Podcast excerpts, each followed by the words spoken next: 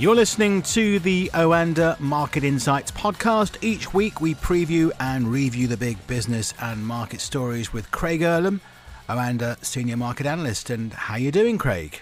I'm good, mate. I'm good. I've had a, a, busy month. I've had a I've had a lot of trips, stag do's, holidays. All right for some. I know it's been lovely. It's been expensive, but it's been lovely. Quite broken, but uh, your beloved Liverpool are European champions. I, I mean, know. you're living the dream, aren't you? Really. I know. And I was over in Spain as well, and uh, like that was in, that was incredible. I mean, not was... actually in Madrid though, I believe. No, no, I was. I was didn't quite make it. I was a little bit down the road. I didn't yeah. quite make it to Madrid. Yeah. But um, yeah, it was. Can you explain that to the listeners? Um, yeah, the I game mean, was in Madrid. The game was in Madrid, and, I was in Barcelona. Uh, I was with a group of friends, most of which weren't Liverpool fans. So, oddly enough, uh, some Evertonians and some uh, non-football fans didn't fancy making the trip across to Madrid to uh, celebrate with Liverpool fans. Right. I, I, do get, I do get their point. I'm not bitter in the slightest. I promise. Anybody listening who has no idea what he's talking about, Evertonians are the Everton supporters. Everton being yeah, the sort of... Everton's the other club in our city, the other main club in our city, big yeah. rivals. I wouldn't travel to Madrid to watch them, so why would they come to Madrid to exactly. watch us? Right, let's get on a good to, crack anyway. Let's get on to business matters. Markets, in fact, have enjoyed a, a bit of a rally while you've been away. Is there a connection? yeah, very much celebrating me not being there. I think um, they, have really perked up. It's actually been quite nice because it seems like uh, there's been a lot of pessimism basically since Q4 last year. We did have a rebound at the start of the year, but that started to fade as we were nearing the highs again.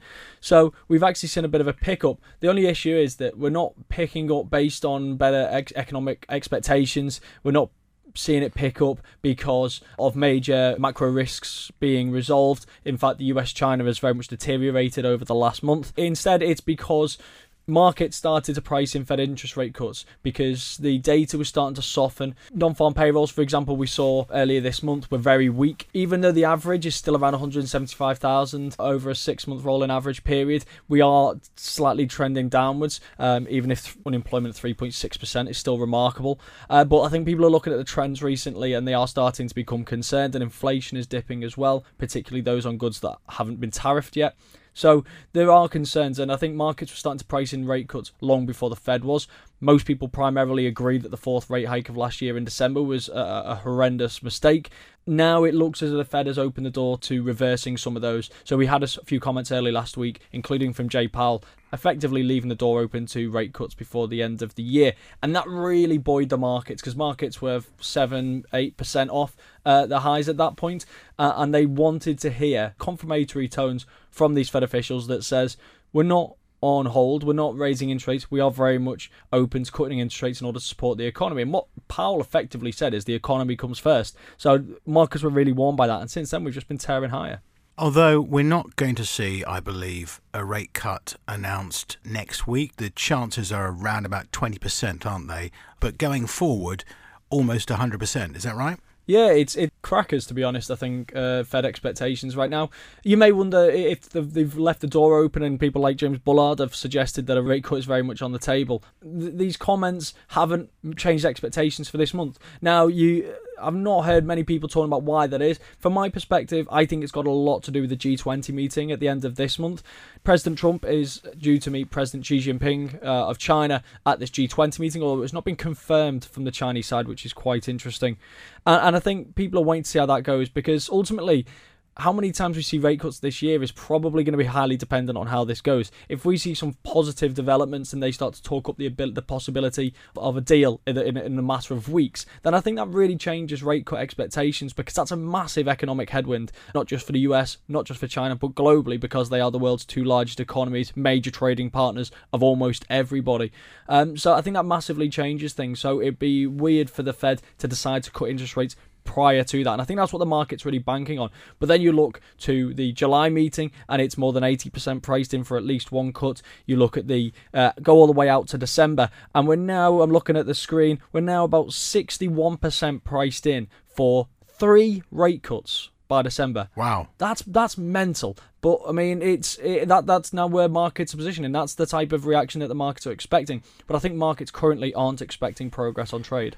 So, Craig, if not now, when is the cut going to happen? The first cut, at least. If we don't get any progress at that G20 meeting, then I think July uh, looks highly likely. And the interesting thing about that is, I can't remember the last time we actually had a monetary policy change uh, from the Federal Reserve in a month that wasn't March, June, September, or December. The reason being, the reason why they've tended to go in those months is because that's when we get new economic projections. So it almost justifies the need to be in the past hiking interest rates. So it would be interesting change of stance from the Fed if they feel like they couldn't wait till September to cut interest rates. It would give that sense of urgency. If we do see progress and they do suggest that they've overcome their differences, then I definitely think they could hold off until September and maybe this year you only see one rate cut. I think that is the difference, and that's why this prospect of three rate cuts being more priced in than not, I, I do find staggering at this stage because it's very much built on the assumption that we don't see any progress at all. What are the risks, though, in holding back to the US economy? The risks uh, in terms of the economy is that the Fed has to play a far more active role. So we have to see more interest rate cuts to stop the economy deteriorating. If Trump's going to follow through on these final $325 billion of tariffs. Uh, there's a lot more consumer goods in it. They've been very much selected to hold back the consumer goods. Trump didn't want to upset US consumers unless it was absolutely necessary. If US consumers obviously start to see their prices going up, then that's where it could have a, a, an actual significant economic impact. And again, I think he's not going to want to do that unless he absolutely has to, because we are heading into an election year next year. Some progress needs to be seen. And if you're going yeah. into the election and you've got people feeling worse off and you've got the economy slipping, maybe even people talking about a recession, and you've got equity markets finding life difficult, that is not a good situation, which is why I'm a bit more optimistic about this meeting at the end of this month because it feels like the downside risks for all concerned far outweigh the upside. And if Trump can deliver, he'll probably win. I think so. I don't think he has a, a very good opponent. I mean, the, the favourite right now is Joe Biden, and Yeah. to be honest, I, I don't think he has what it takes to defeat Trump if the economy's good.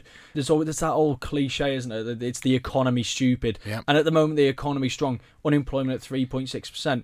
Like him or loathe him, if he's going into that election with 3.6% unemployment and he can claim to have improved that NAFTA and he can claim to have got a trade deal with China that undoes a lot of the fairness for the for a number of years, if he can claim to have increased the number of manufacturing jobs, if he can claim to have improved the situation at the Mexican border, whether you can agree with the data or not, because most people won't look into the data, all they see is what's reported on the news and in the newspapers, then I don't see anyone being able to actually beat him in that election, let alone uh, and I know my knowledge of Joe Biden may not be that fantastic, but I don't think he, he he strikes me as the type of person who has the charisma, the character to uh, beat someone like Donald Trump. And I wonder whether there are people there who possibly could have the potential to actually do so, who are looking at the situation going, "Why face Trump now when I can have a run at someone else in five years' time?" Although the other adage, in the words of Harold Macmillan, a little bit before your time, Craig, but Just a uh, wee bit.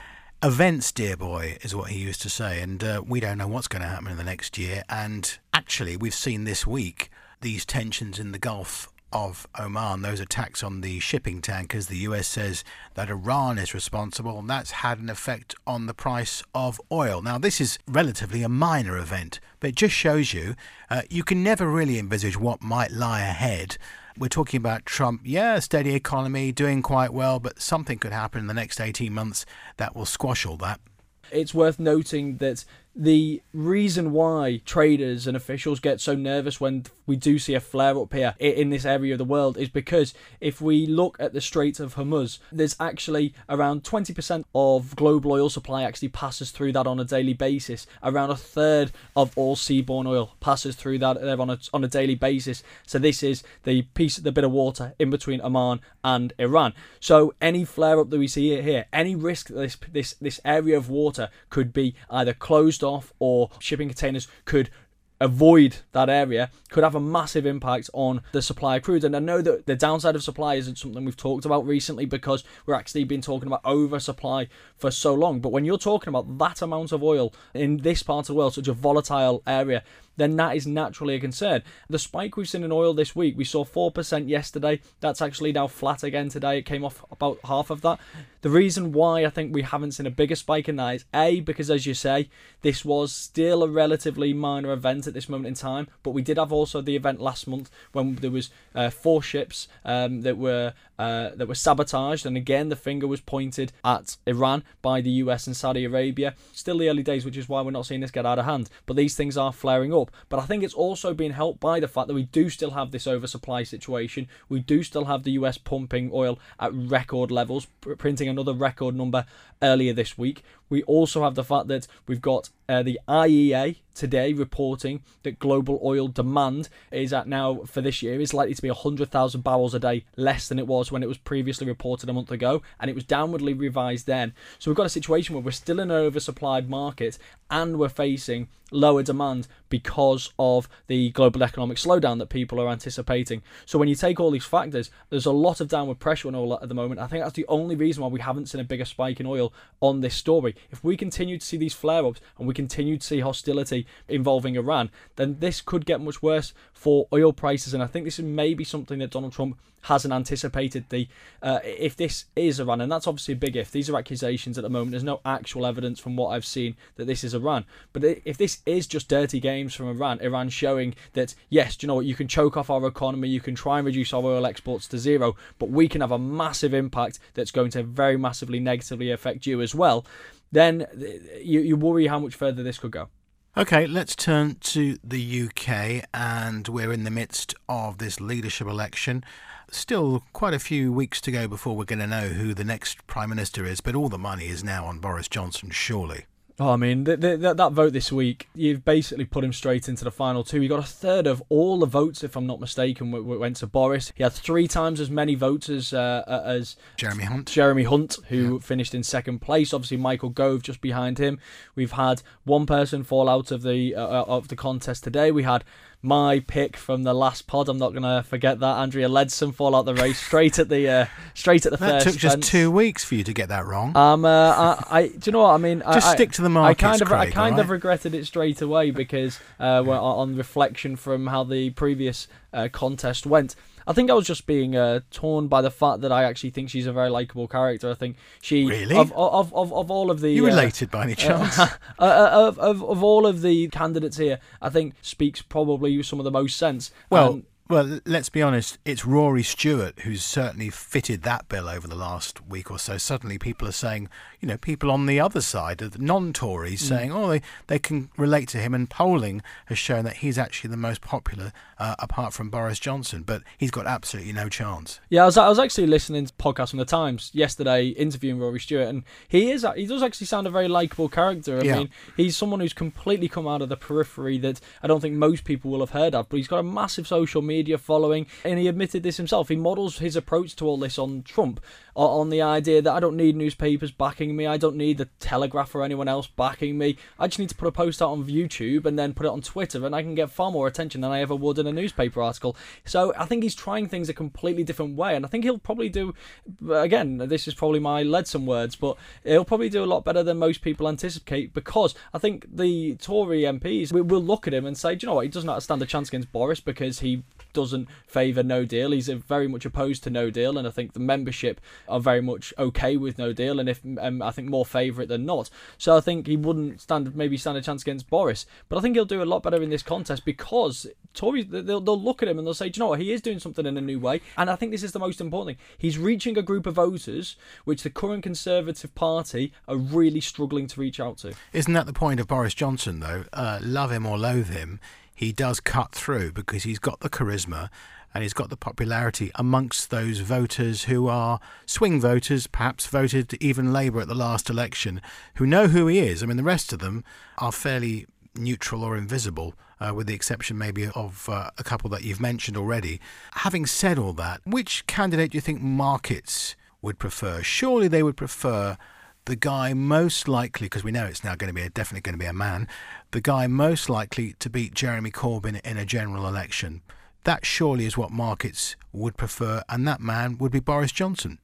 But that man also has threatened to take us out to the EU without a deal on well, the 31st of October. So I think, from a market's perspective, I think they probably prefer Jeremy Hunt because Jeremy Hunt steady pair of hands, steady pair of hands, Personally, I think that would be one of the worst nominations, just simply because I don't see very much difference between Jeremy Hunt and uh, and Theresa May. To be honest, their approach seems very similar there. And can he beat Corbyn? Uh, well? and, and I'm not sure he he can beat Corbyn. I think it'd be a tight race. I think you look at someone like Boris Johnson, you think, well, he he, he probably could unite the Tory membership. He probably could unite Tor- Well, Tory he's- voters. He's united Tory MPs, hasn't Yeah, he? Because I you've mean- got MPs from both sides of the equation, Remainers and Brexiteers. And to be honest, I don't think it's all about defeating Jeremy Corbyn at this point. I think come the next election, it's going to be who's going to get the biggest vote. Is it going to be the Conservatives and Brexit Party, or is it going to be Labour and the Lib Dems? I don't think hmm. there's going to be any party getting a majority next time around. I think support for the main two parties has slipped a lot since the last election, and I think support for the other two has grown considerably. And I think the only way we have a leadership election now, especially in the near term, is if a deal doesn't get through and then support for the Brexit Party surges. But I think the most important thing here is I know last time I obviously got it wildly wrong with Andrea Leadsom, but it's so hard to look past Boris now because he seems to tick the boxes. Uh, Who's, that- who's your number two, though? my number two pick for who gets the second place? Yeah. I would say it's going to be Jeremy Hunt. Right. Okay. Um, just because he does seem to have a following amongst Tory MPs. I think he's got the Remainer vote among Tory MPs. I think he's seen as a steady pair of hands, and we know by their very name that Conservatives can be quite conservative. I think you look at Theresa May, and you can very much see that was a Conservative option at a time when they they probably needed to be a bit more ambitious. But ultimately, Boris Johnson suits a chaotic, desperate time. And the last 12 months has become quite chaotic and quite desperate, and it's very much being painted as chaotic and desperate by Boris Johnson himself. And this is this seems to be the platform for which he is here. Lots of comparisons, though, between Boris Johnson and Donald Trump, though, and that chaos and not knowing what he's going to do next, populism, charisma. Donald Trump isn't doing so badly at the moment, and possibly Boris Johnson could do the same for the United Kingdom. We say that Donald Trump isn't doing too badly, and yes, the, the economy is good, but when we look at the situation, the only reason why we seem to have global macroeconomic risk right now is because of the trade wars which he is engaged in. Uh, the only reason uh, you look at how the economy is doing, yes, he has got some solid growth over the past 18 months, but that was a massive interest rate cut, and we don't know what the long term negative implications of that are going to be. Just because things haven't taken a turn for the worse yet, it doesn't mean they won't, and it doesn't mean they will either. I, I, I mean, I should stress that. I just think it's we had a cut two two and a half years, whatever it is. It, it's not an enormous amount of time to actually judge people on. So yes, um, Boris Johnson could come in and do well, and you know what? He could surprise a lot of people, and his controversial antics and his controversial comments and his his very bombastic. I mean, he's uh, starting with quite a low bar, isn't he, really? Yeah, it, it, it could do well. And we're looking for a, a point of reference for how he's done, his time as foreign minister was appalling. Uh, when we look at how he did as London mayor, I'm sure there's plenty of things he can look okay. for, for achievements. But he's attached to Boris bikes. He's, he's attached. But I mean, how much of that is his achievement? You want to compare Boris Johnson and Donald Trump? They could be taken on two very different economies. When but when Donald Trump took over the U.S. economy, it may not have been firing on all cylinders, but unemployment was still at very very low levels. Just Job like the UK. was very strong. Just like the UK? uh, yeah, uh, uh, but the overall economy was on a positive trajectory, whereas Boris Johnson could be taken over as prime minister Hmm. In the UK at a time when, if he takes no deal, it could be very different. Here's me trying to be positive. I don't know what's come over me.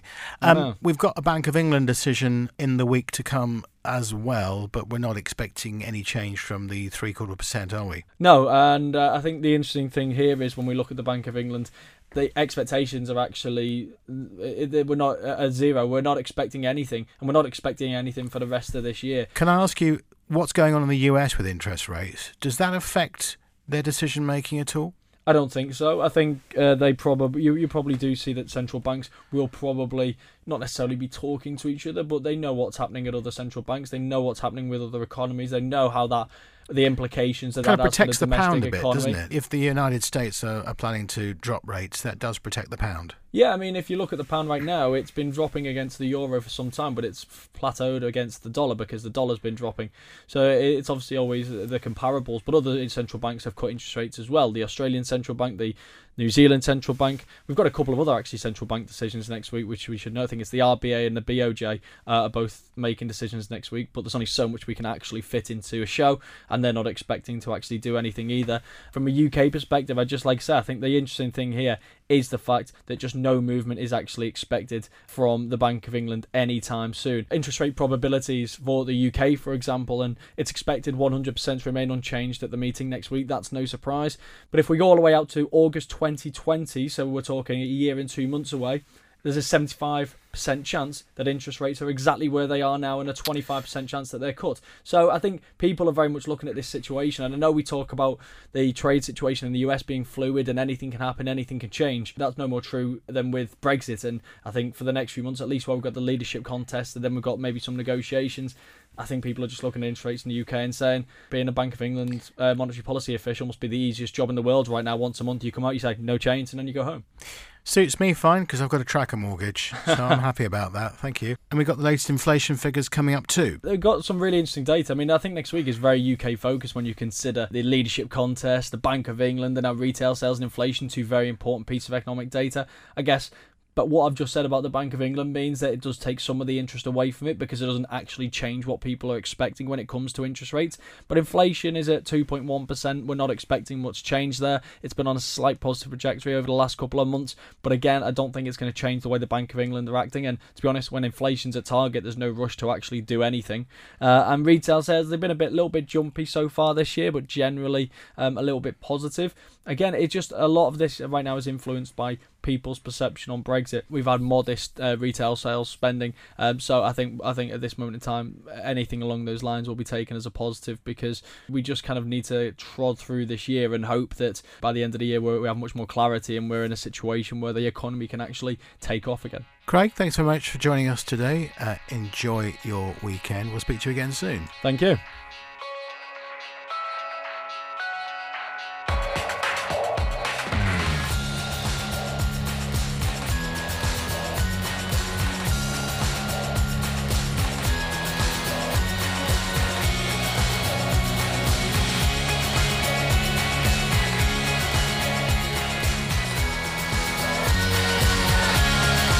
Was the Oanda podcast from the team behind Jazz FM's Business Breakfast, a daily early morning 30 minute briefing for the day ahead. On air from 6 a.m. Listen to Jazz FM on DAB, online, or just ask Alexa.